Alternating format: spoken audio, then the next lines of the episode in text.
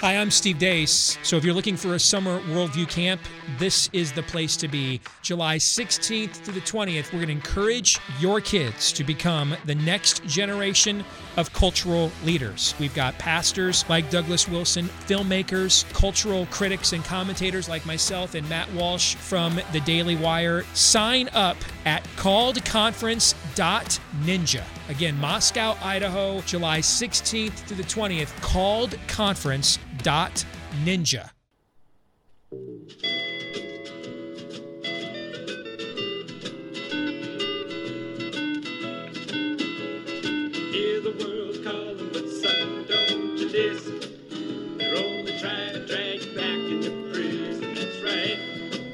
Welcome back to What Have You. I'm Rachel Jankovic, I'm Becca Merkel, and here we are at the park having skipped a week again. on a hot May day at the park. Yeah, and we're sorry, guys, about last week. It just got away from us. I us. actually couldn't even tell you what happened last week or why we didn't manage to get a Oh, podcast I think in. I could tell you. Maybe I couldn't. we were it all just just blurred up. screaming around, not doing podcasts. Oh, the podcast did not come to happen. And then we had a sudden, kind of last minute trip to Nashville that I went with Ben and uh, then got stuck in airports and delayed an extra day. And so I just got back like an hour ago and have been up most of the night following upon a red eye out. I did not realize that you just got back an hour ago. So welcome back to Thank Idaho. You, thank you. But yeah, I red eyed out on Friday night and then we were there Saturday and then Sunday we were supposed to get back and then we got stuck in Anyway, all to say if I'm not coherent, everyone just bear with. Just know why. It's because we missed a podcast and things have been bad And we didn't since. even get a coffee before this. I have You some did. cold coffee You in the have car. coffee. You I can don't have that. any coffee. Yeah. Anyway, Mm-hmm. anyways, life was Anyway, who? life was speedy last week. Yeah. Life is going to be speedy this week because it's finals week. It's The last week of school. graduation. My son turns 20. This is the last few days that I will have five teenagers. Isn't that cool? It's very cool. You're So- yawning. You don't yeah, get I'm to sorry. yawn. I can. I may if I want to. so, I think I there are two questions that we've Getting gotten sassy. that I can think of that I meant to bring, like that I was. I think I may have responded to people. I'll bring that up or Okay. something, and now we'll find out if I even remember what those were, because things being what they are, we haven't been keeping them in a notebook. we don't have a show manager who No. takes diligent notes. No, nothing like that has ever happened to us. to us on cue cards. No. if only they did. So, uh, I could use someone holding up a thing saying, You already told that story. Would you stop? Would you stop talking about it? Okay, so the first one was someone saying they'd never heard of doing singing psalms. That they had not, or Okay. or never. And did we have recommendations for kind of getting started? And um, I and then I was like, wow, I guess we started, I would say our own history of psalm singing was something that started when we were children, really Jesus people kind of scripture songs. well, I was going to say right? you've probably sung psalms Yeah, maybe not. So- that that's what you're doing. you know. um yeah like but i was thinking that's probably that's like the entry level right would be a lot of those scripture songs a lot of those are Yeah. psalms so um those are still good classics i love those from Sure. a lot of those from our childhood and then we when our church started seriously um when we were convicted that we ought to be singing psalms not just the great hymns of the faith but we should also be singing psalms. Uh, wasn't it the book of Psalms for singing or something like I think that? so, yeah. That's a um, psalter that had a lot of um, ones that have become real favorites. Yeah. from that. So I don't know. I think that they had a. I feel like there was a CD, right, that you could listen to some of those. Well, we learned them as a congregation. So I'm thinking Mm-hmm. if you don't play the piano or you couldn't get yourself started. But from that one, the ones that were our real, like the ones that we sing all the time would be 22C, uh, 98A. 98A. What's the one that we sing at all of the, um, 112, I feel like, was a hit. 128? Uh-huh. 112, 76, 64. Like I remember them like that, which is funny. 119X. Yeah. The thing, the funniest part about those to me is that then we switched to other, many of them being the same Psalms, but no longer called by their numbers. Right. And so now, um, we would call I, it's we have like a mashup system going but a good cd would be uh brother down did Yeah. a cd with canon where you could hear those are less like the psalms that we would sing in church because what we sing in church is um primarily vocal singing we have a Right. piano or accompaniment but it's not like a band performing up on the stage we're primarily singing with our voices Yeah. in church um so but those are good still great ways to learn some of the psalms. And then i'm And trying it's a to great think- way to just get because some of those the early kind of like chorus ones that we knew they're a great way to learn like two verses. But the fun thing about singing a whole psalm is that you actually get to know the whole psalm and not just a little well some of the it. psalms like 119x too we long. we're not singing No, the whole psalm we're singing x. But you might learn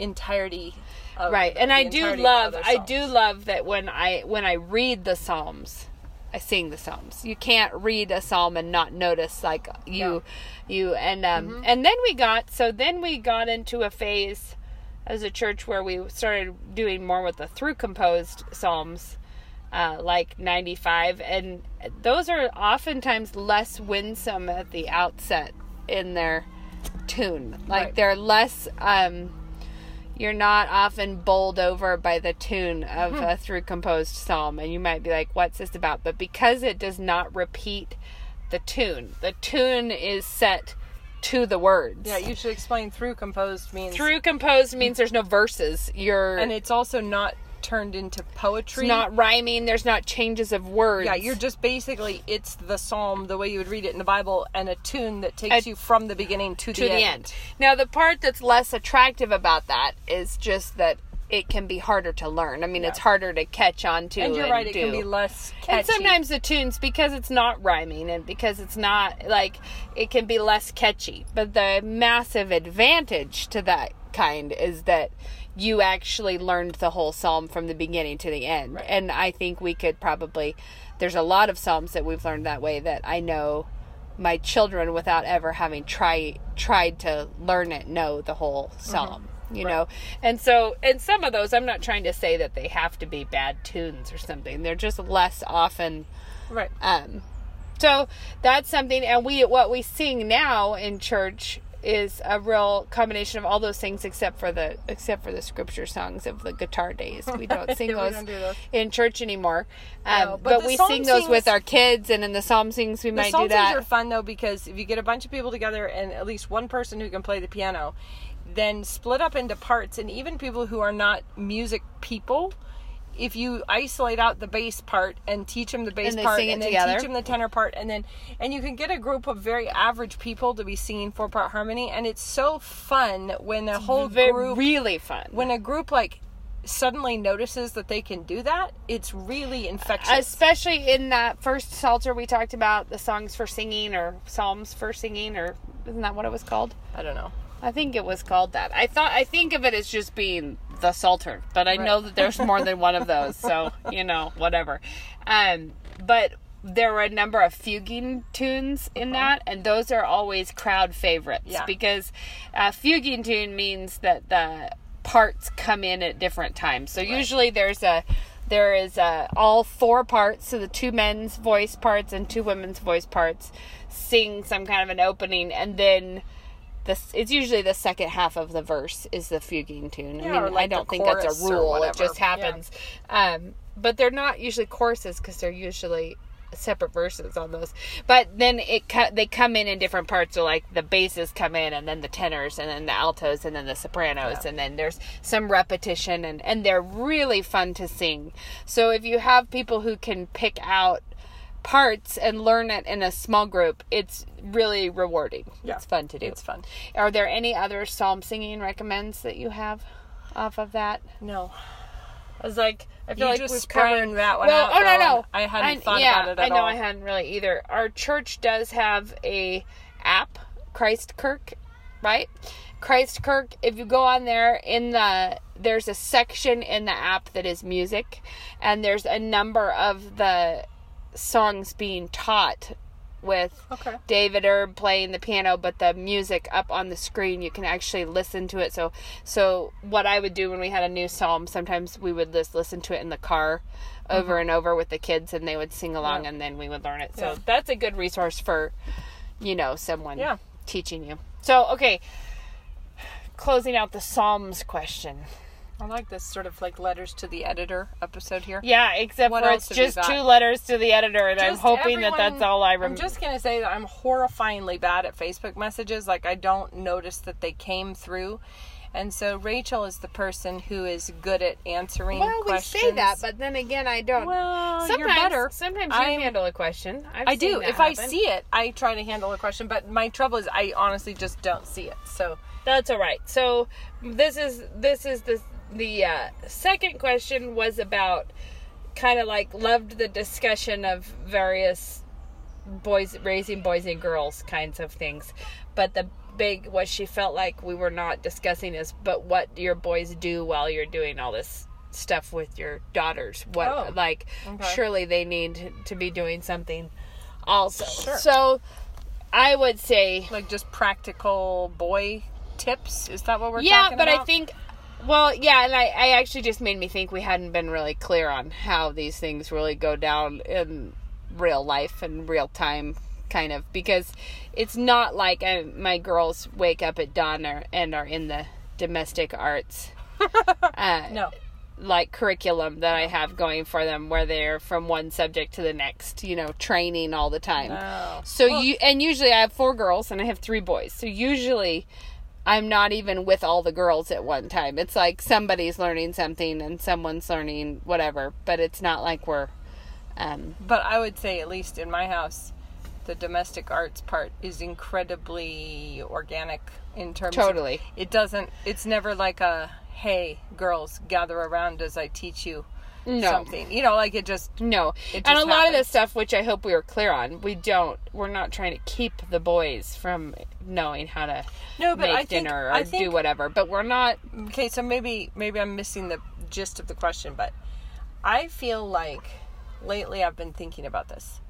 We give our girls an education. I know we've talked about this, but we give them the identical education we give the boys. And I think in many ways it's actually tougher for the girls to figure out what their role is, or at least it's much easier to forget to provide them with that piece because I think they have to take their education, which in the case of our kids and the school they go to, it's very rigorous. They're learning lots of kind of impressive academic things, but then we want them to be domestic. And so trying to and we want them to be domestic with their impressive academic well, achievements. without changing the subject. Yes. Like so we don't see it as two different um, two different horses that they're both trying they're trying to ride at the same time. Uh-huh. It's actually we're we're seeing this as the way that we equip them to be domestic, but that requires a um, like one more step to translate it. Uh-huh. And I think it's actually much more direct for boys because boys, you give them the education, they go to college, they get their degree, they go into the workforce. It's all very linear. And I Right. think girls have to be able to translate and adapt and take the same principles, but then uh, embody them differently. To me, it really is like them doing the other half of the dance. But it's like Or as, that was what Granddad always said. Not everyone thinks Fred Astaire is so great, but Ginger Rogers had to do it all backwards and in heels. yeah. And the thing is, is Where did he was he quoting I'm someone sure else? he was. I think Sounds that's really kind of famous truism, yeah. But I remember Granddad saying it. So Yeah, but the thing is, is like I feel like when you're when you simply give the girls an education, what you're doing is you're teaching them the the straight dance step, but then they have to learn how to flip it and do it slightly differently. And so I think that that requires a much more conscious effort on the mother's part. Um, if you're doing like if you're doing the like we're teaching you to be a, A thinker, wife and mother, uh, yeah. but intelligent. yeah. You're teaching them that, but then you have to teach them how does that connect to the domesticity piece. And I think that that Maybe I need to write this book about all the things you can learn in your crafts. guys, we're sitting here at the park with the windows down. So basically, you're hearing the Someone all the- told me all recently the that sounds of Moscow. someone Moscow. recently told me that we always are apologizing for noises they can't hear on the Oh, really? Because see, if I ever re-listen to it, I'm like, whoa, whoa background noise around that happened. There's Yeah. my heater being weird again. Anyway, um, maybe that was one of our deafer listeners. so, so this is the thing um, that I was thinking about that I don't ever. There are occasionally things that I'd be like, "Listen, girls, this is life, and you need to know how to do this. This is going to be your job long term. sure. You got to know how to that.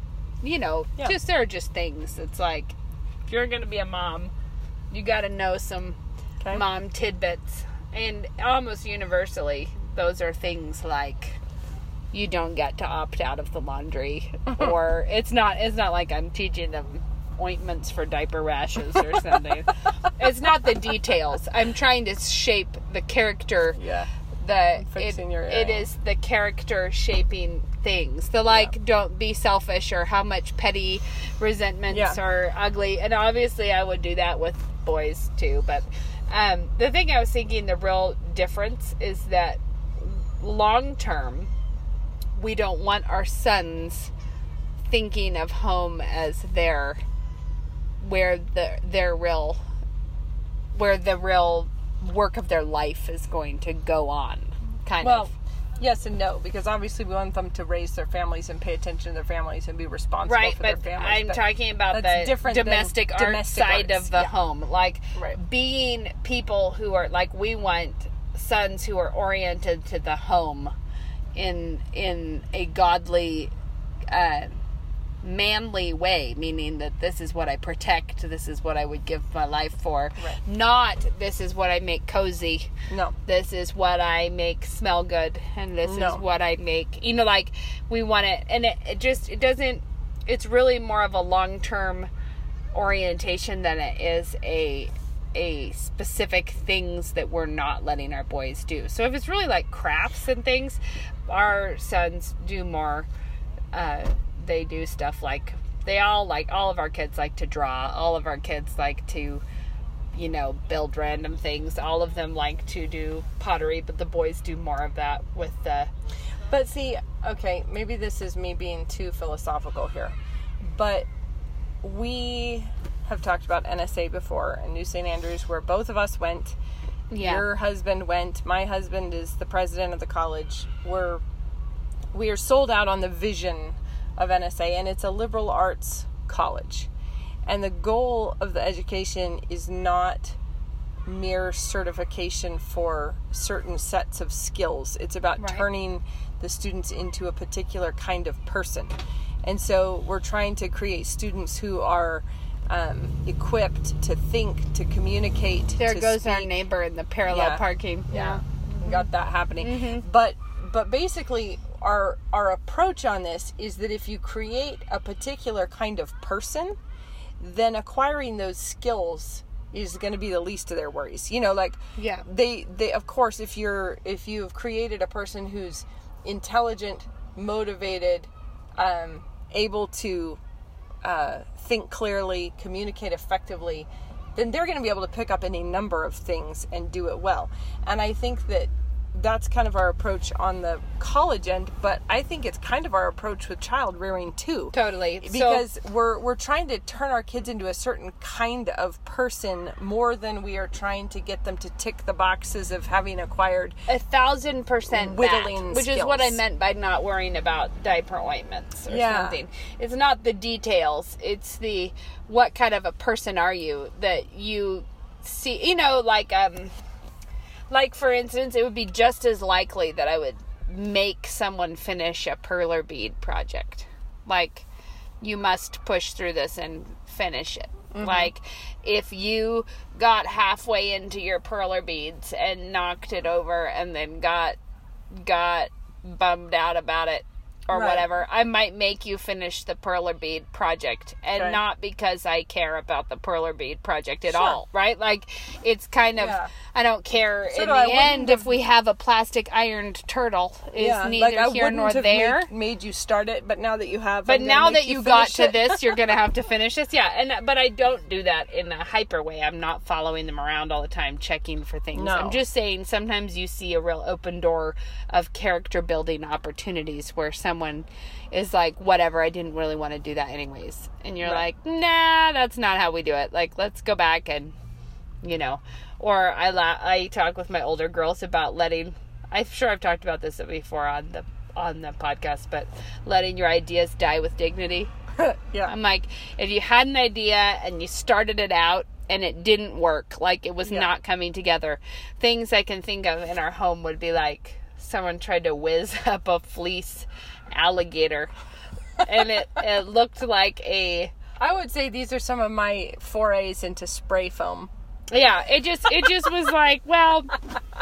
There you took a shot at that, and that's super not what you intended or had hoped to see coming out the Yes. other end. Yes. and and I'm like, so my feeling is just learn from it, toss it, don't be overly precious about it, No, laugh about it, like the things that we want to see in a child who has done something like Yeah, that. but I think back to the boy thing. I think, I think my point here is that like on the college level, this is my metaphor. On the college level, of course, you can't teach people to think and express themselves and be um, articulate and be hardworking and so forth without actually giving them tangible lessons and things to work on. Right? You have to give them the books. Either that or they'll find it eventually yeah, on but it's their like own. But you yeah. have to give them a stack of books to read, and you have to to teach them how to engage with it and everything. So you have to have grist for the mill there. I mean, you know, Mm-hmm. like you have to have the actual things. But I think the way we view it is that those actual those books are less the point. You could have probably picked a different book, and it would have been just as good in terms of a lesson. Now, not not totally, but it's like if you were given the choice between four different church fathers to read and you picked one over the others, you know, it's like, sure, you probably could have picked B, C, or D and it would have had the same general effect. Because it's less about the material, it's partly about the material, but it's more about the, the, you know, the effect that the material is producing in the person.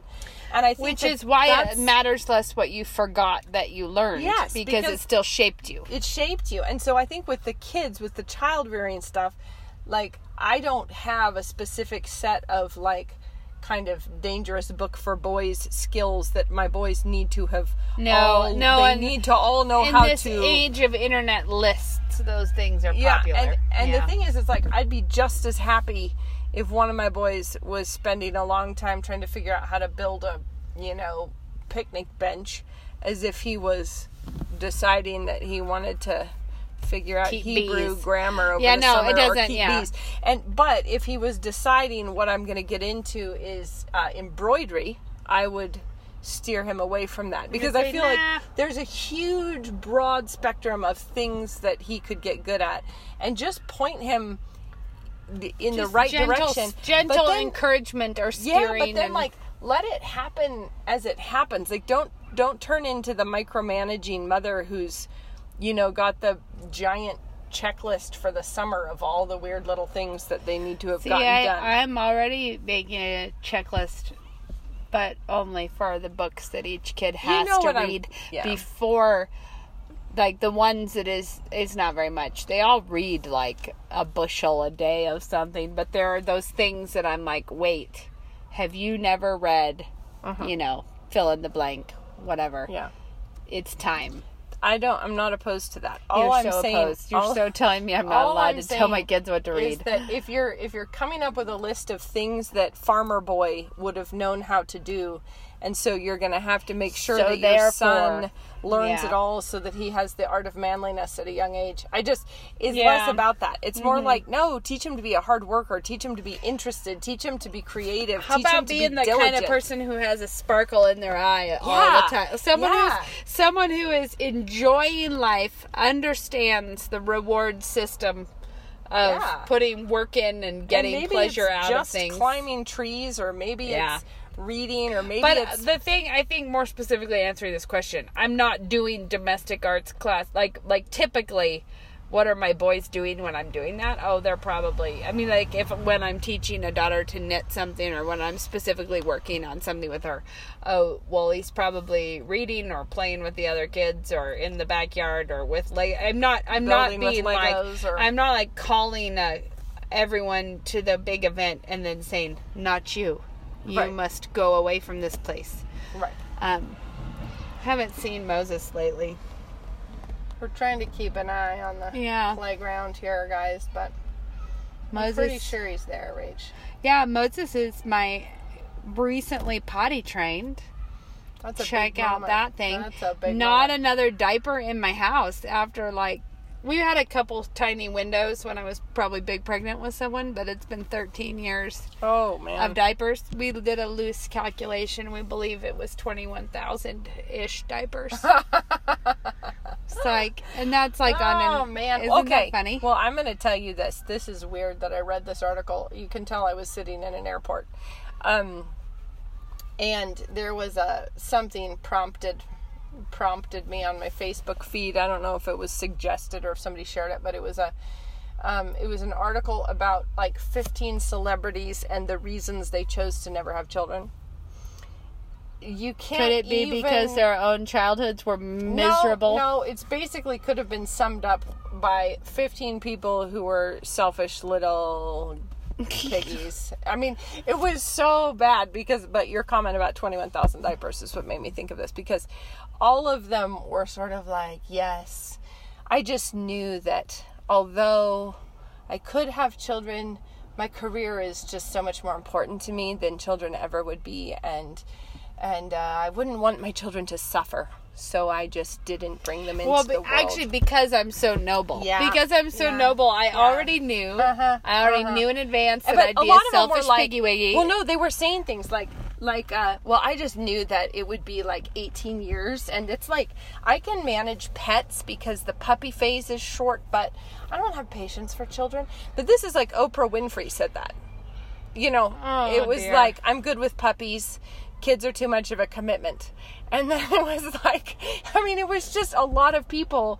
All saying the So same thing over and over and over, which is my career is too important. Did you see that horrifying news story from Australia? That really is the worst thing. I mean, it's just like so many layers of devious that it's you just can't even with it really. But it was like woman who had was pregnant with twins and was told that one of them Oh, had a oh, heart yeah. defect. So they went to abort the one with the heart defect and aborted the healthy one Oh my word. found out, whoops, we killed your wrong child. So they went ahead and still aborted the one with the heart defect that they set out. Like it was like we don't want to bother with that one. And everyone's like, dang, awkward uh whoops.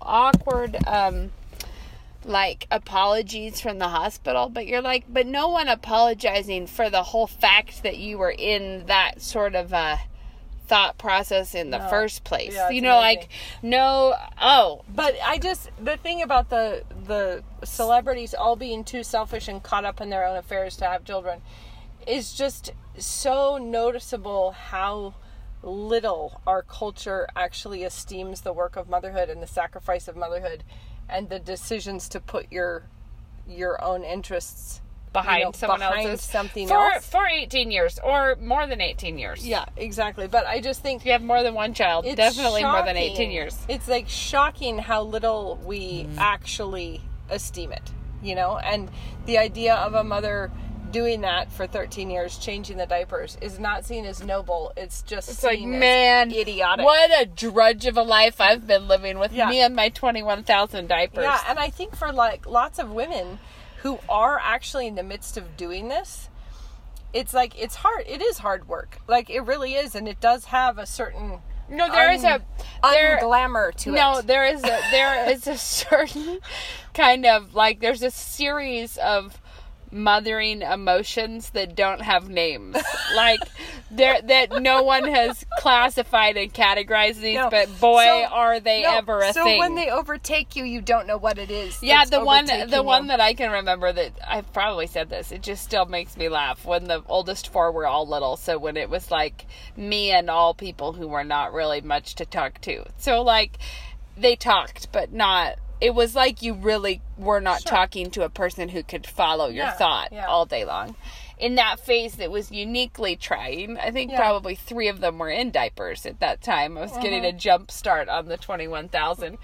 and there would be this, the kind of emotion that was like if Luke was going to be like, you know, 11 minutes late, that I actually felt like realistically I may die before then. like 11 minutes yeah, there will be no that. surviving and but that's like a really unique feeling like where and it's Uh-huh. still every once in a while can happen to me at some time where where you're like if i'm really tired or really hungry or really behind on a bunch of stuff or all of those things at the same time Mm-hmm.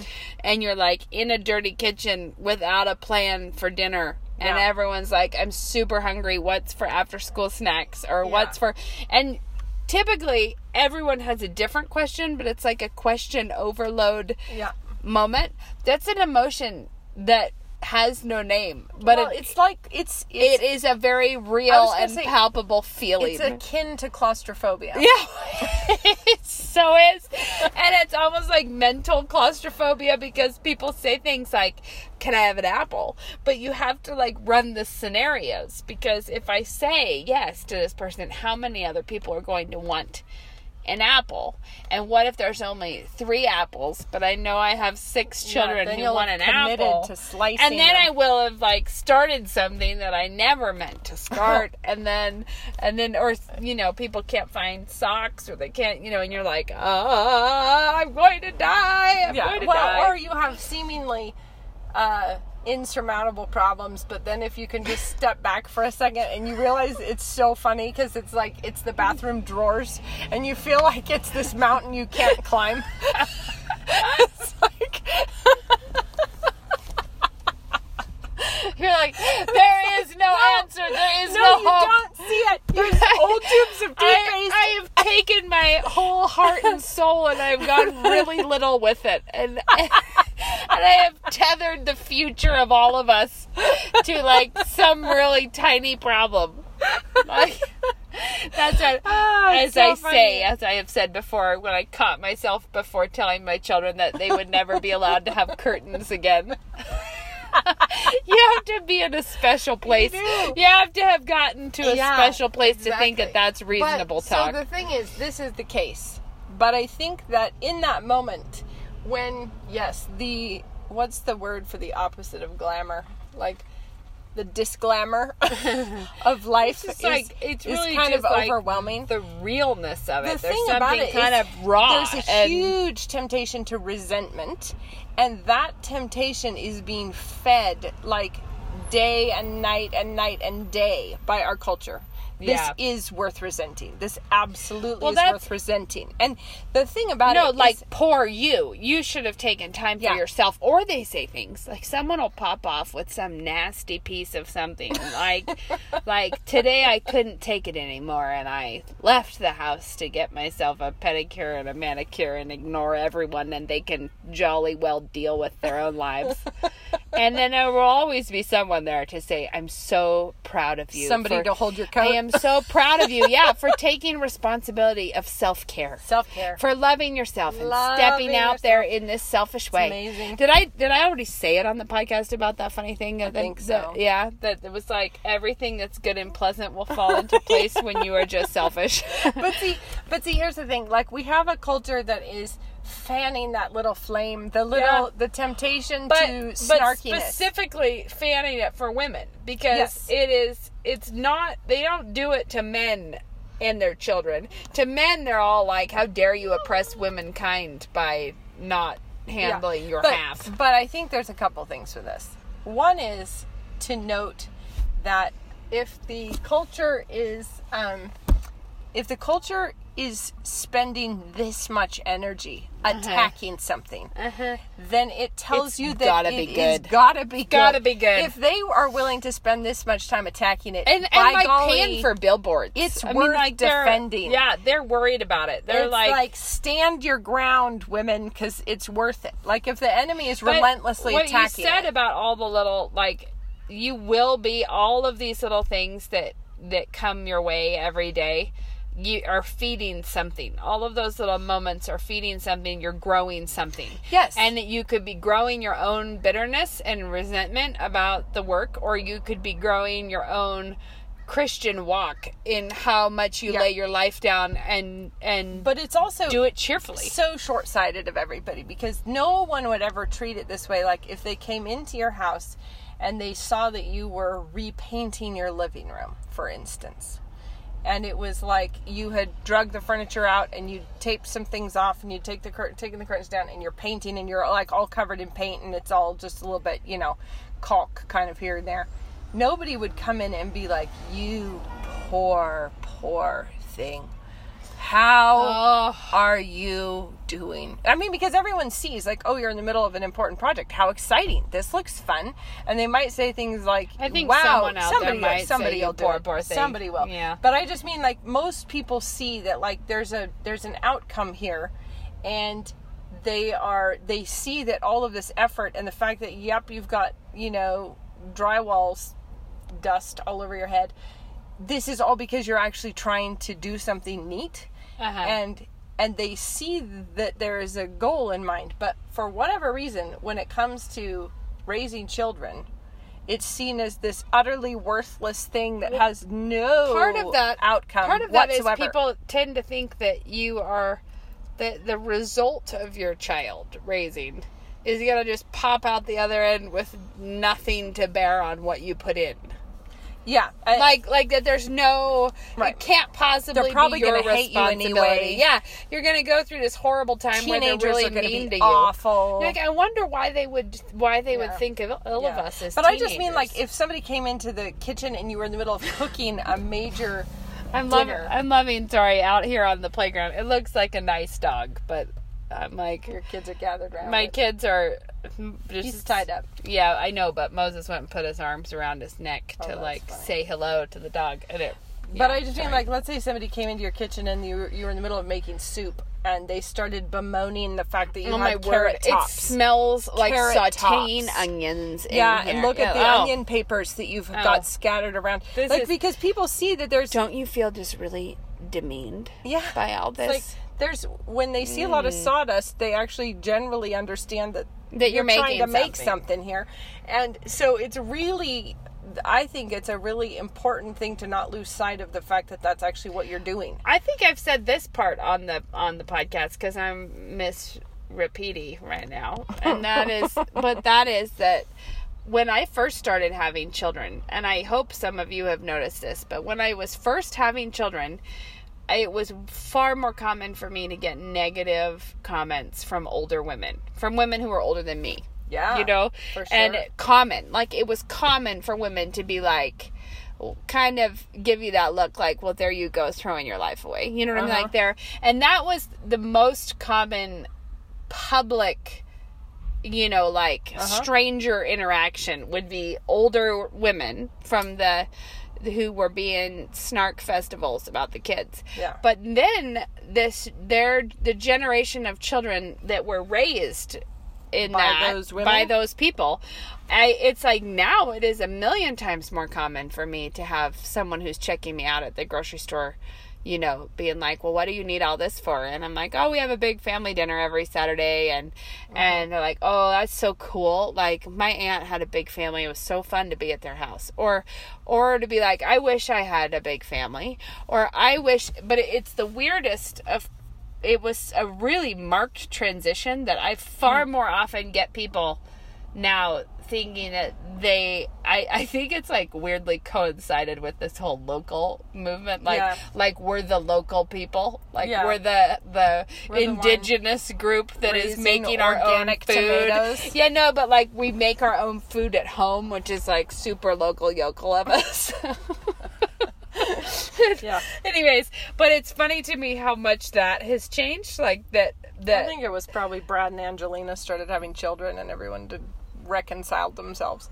I just I think it is. Uh, what I meant is, I think it is kids who know what they didn't get, who know what Yeah. they lost, Yeah, and think, think it's so. cool. Doesn't Yeah. mean they're going to go on to do but it. I just think it's really important for women to see that like culturally this matters a lot. And Oh, it's like nobody in war, nobody goes around attacking targets that don't mean anything. You know? No, you don't put a lot of work in No. on that. Sometimes you end up just fighting on the ground that you're on because that's where the enemy is. But most of the time, if you're planning out your spring project in war, you're going to go for the city that you actually think would matter if you take it. Yeah. And, and I think that we should see that is like if the enemy is attacking relentlessly and has been for generations on.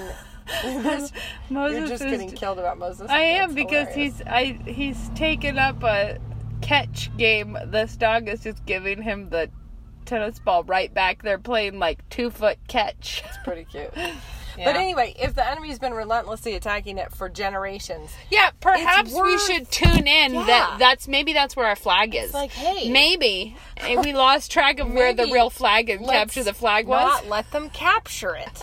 and they keep on saying that they have, and that's like the thing. they're like, this was it, our triumphal exit. We're done, we're done, and then it just they keep trying to get it some more, which Yeah. makes you think maybe you didn't get it yet. So, and, and I think that lots of times, especially around Mother's Day, we can get lots of little sweetsy, uh, feel good, appreciate your mother stuff, and I'm not opposed to that. But I think it's it's so much bigger than that. Shallower. so much more important than that. Like, and yes, it's true. All the diapers, all of the scrape knees, all of the up in the nights, all of those things. But I think that those little commercials tend to have the happy outcome is the sweet little child who puts his chubby little arms around your neck. They never talk about the happy outcome being like that you're not you're not parenting little kids because of the preciousness of no little kids. You're parenting them. Like think of the, No, the I'm- psalm about like arrows in the hand of a mighty man.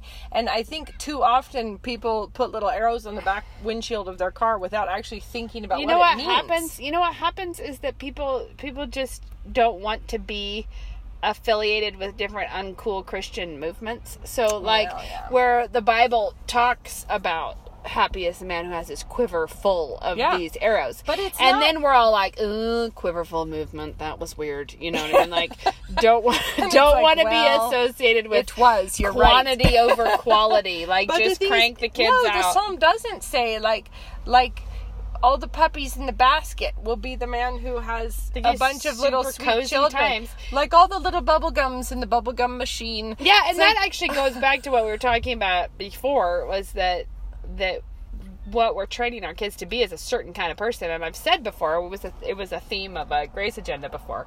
We want our daughters to be dangerous women. Like we want them to be an absolute threat. But see, But not because they're being like men, because they're No. being like women who actually are defending what we're talking about, who are fighting with the power that God has yes, given us. But when the psalm, it doesn't just say whose sons are like arrows. It's the children are arrows, and it's like seriously, think about your kids. You're trying to make hand grenades here, like Mm-hmm. you're you're trying to manufacture little humans who are going to go out and and actually leave a dent in this Mm-hmm. culture. And so it's it's so much bigger than just oh, and then we'll have that beautifully sweet family picture that we can frame when everyone was clean and all wearing matching white shirts. It's like you're you're aiming for something so much bigger and more important than that. That then when you think about all the diapers and all the runny noses and all oh, the it's sleepless so nights, it's not a big deal. it's so worth it. But I think about it when I look at Grandpa Jim. Right? And I look at Grandpa Jim and I like think, was it worth it for his mother to change his diaper all of those times and to feed him all of those times? And we're like, well, how many people think it was now? Yeah. Do you know what I mean? Like everybody. Like how and you look at little people like Moses and you think like, well, he's a grandfather of who knows how many. Do you know what I mean? Like Sure. who knows how God will use these people? Yeah, like and- we're but not you just you want them to be the kind of people who are going to go like honestly leave a major mark in Right. this world. And so think of making rocket propelled grenades or something. I know. You're like, okay, well, what kind of what kind of fire do these Yes. children need? And of course, your girls are going to be a different kind of grenade. Like you're gonna, or you're gonna point them in a different direction. And even, but, even they're within our, make a difference. I have four girls with very different gifts and talents, and I'm not aiming to make one model of No. Christian woman. We're we're aiming to be like the best Right. that each one of these can be. Right, and then when when whatever circumstances God has for them and whatever situation they're placed in, they will be the kind of person who is going to make the most of that Right. moment and that situation with the gifts that they've been given. So it's not about like trying to conform them all into this one little uh, stencil of femininity or this one little stencil of masculinity, but just trying to But shape but them. fundamentally wanting them to each be conformed to the image of Christ. Exactly. And and reflecting that how they are with their gifts, but all of us being conformed into one image, which is his. right. And, and Which does yeah. mean sometimes steering them away from certain activities because those Or steering be de- them towards detrimental, or steering them towards other ones. Okay, so what's your recommend? Oh, I have one this time, and that's rare that I do. But I had to go buy tweezers last week because my eyebrows were looking like a wild creature of the jungle, and Okay. I could not find any good tweezers in my life, and they were like the only ones we had were they really couldn't have picked up like a piece of popcorn. Really, I mean mm, they're terrible. Mm-hmm. I love when tweezers get damaged so that so that when you pinch them shut the tips are not touching. No, they're not even mm, like yeah. you couldn't do anything with it. So I was like, fine. I kept thinking that the other ones would turn up, and they kept not turning up. And so finally, it was like, that's it. I'm gonna go buy the stupid tweezers. And you know, usually when I buy tweezers, what is it like three, four bucks at Walmart? Kind of a level of tweezer that I that's usually why get that's why we live with this. that's why it's a problem. Yeah. And anyway, I was near Ulta, so I just ran in Ulta and, and I went to the tweezer section, and the lady was like, Actually, if you want the best tweezers in all the land, go over there and buy the benefit ones.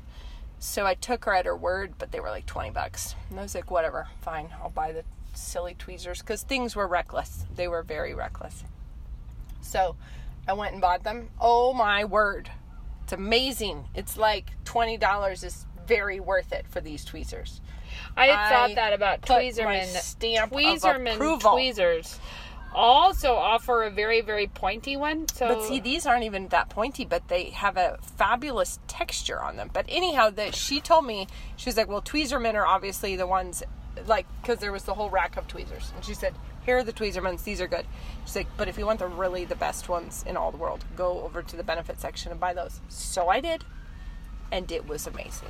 it's good to know. It was really good. Yeah, what. I was gonna say is the really like the them. really pointy Tweezermans are well worth having if you are a sliver remover of your household. Yeah. Because instead of trying to, you know, dig around with a blunt instrument trying to get Mm-hmm. a sliver out, having a pointed end that just well, this actually that you bring this up, this was what propelled me off to Ulta was me trying to get a piece of glass out of Ben's foot in a place Mm. where he couldn't reach with these terrible tweezers, and it was like trying to do it with maybe a butter knife. Yeah. like trying to get it out. It was so bad, Completely unhelpful. So. I ended up going and getting them, and I'm just I'm gonna say it, they're worth it, guys. It's good to know. Mm-hmm. I think it's great to know because because um, I think some there are some things that the name brand or the best version is so worth the extra money Isn't that it's true? impossible. I will tell you, I can give you a list of the things that I believe only name brand. Okay, give it to me. Honey Maid graham crackers. Except Like- for I'm mad at them right now. I I have been mad at them for some time. They've been doing gay They're commercials. dorks. They're actually worse than dorks. They are manipulative meanies about it. But but aside from that, the quality of the taste of the cracker Yeah. is it It's is like No, it's is like a graham cracker versus a piece of cardboard. Like Well, it's the other ones are just softer and crumblier. They're not. They yeah, but they like they just wrong texture. So aside from the political standpoints of Honey Maid, but then Advil is way better than than oh, knockoff Oh, really? ibuprofen. Oh, see, I get caught there because I'm like, oh, Oh, look how, much could the price it- be yeah, worth it? But it's, all so the worth same it. It's so worth it. Same with Dayquil versus like Equate Oh, Quill. really. and probably same with allergy medicine. Probably because some things I think I know that the name brand is just a hoax, but in some cases you're like, sometimes nah, it does matter. nah, the nicer brand well, is a nicer brand. Honey Nut Cheerios are the only. There is no bag no. of cheery, no. cheery circles for your morning that is going to taste like a honey nut Cheerio. Or, or even a generic brand, raisin bran is the worst. Kellogg's are nothing. no, there's a reason that the bag cereals have not put the box cereals out of business. there is a reason there. I love. I was at the grocery oh. store with my kids just today, and we passed by, and one of my kids was like, "Oh, mom, look, they have Biscoff. You know, it's like Nutella and Biscoff." Yeah. I was like, "We don't need to get fat this week. Let's we'll save that for Oh, another no. time. Oh, no need to get fat on Biscoff right now." I'm getting fat already this week. I, don't I have need uh, that any scheduled. extra. I have that scheduled on pastas. No, I have something else Oh, for that. dear. Yes. Anyways, So, well, do you have a recommend? Uh, well, I just I just gave them all. I just gave all my that's not a amazing recommend. recommends. Yeah, name brand Advil. I'm on it. I'm on it with the hot tips. We're moving.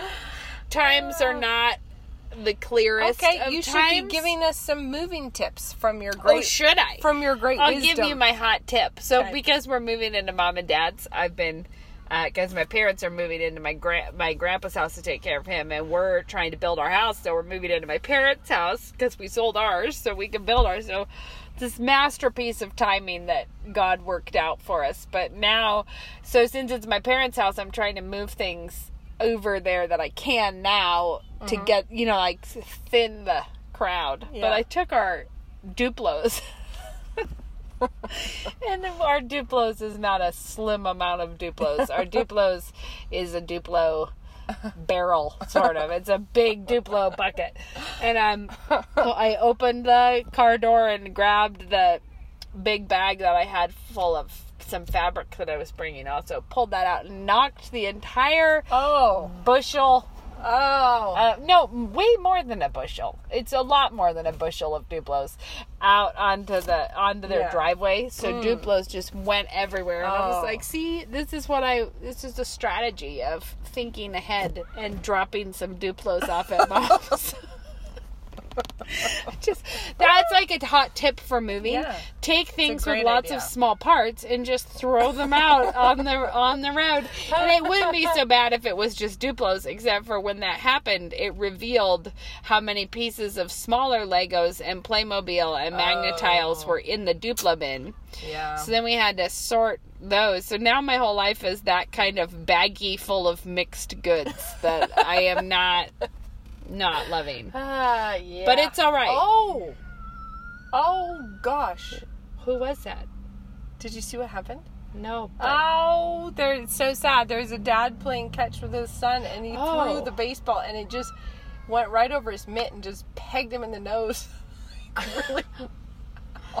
That's the hard times of being a dad Oh, who's doing yeah. a good job. Yeah, he is doing a good job. He's pinching nose. his nose because I think it's No, but I mean, like he's already doing a good job that he's playing Yeah. baseball with He's him. All right, well, we should blood. we should go. Okay. We'll try to keep you in the loop. we are going to although okay guys we're trying to figure this out but i'm leaving for england soon this week so uh we might have to go on a summer vacation. well but i was telling i was we're going to see if we can figure out how we could do this on the phone but it might be really terrible quality Yeah, so if you don't hear from us we'll talk to you while- later. We'll update them on that. Yeah, oh, yeah we'll we can find a way. like All right, all right see you later. have a good time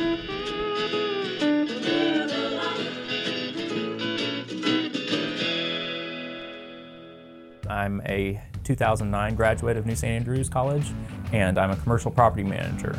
Three kids at Logos, one at home still, and I do flowers on the side out of our house. When you have these little people that you're responsible to shepherd, you realize I need to know what I'm talking about because they need to have a firm foundation and they need deep roots so that they don't get blown over and that they're ready to stand up for the truth. I am a programmer. The language aspect of NSA is a fantastic preparation for any sort of programming. I'm a real estate broker here in town. I think absolutely the perfect um, education for being in sales of, of really any kind. I actually put it to a lot of great use when I was working in the political realm. I am a pastor in Central Coast, California. Whatever vocation you take, it'll make you take that seriously because you're seeing it through the lens of the sovereignty and lordship of Christ. To learn more, visit us online at nsa.edu.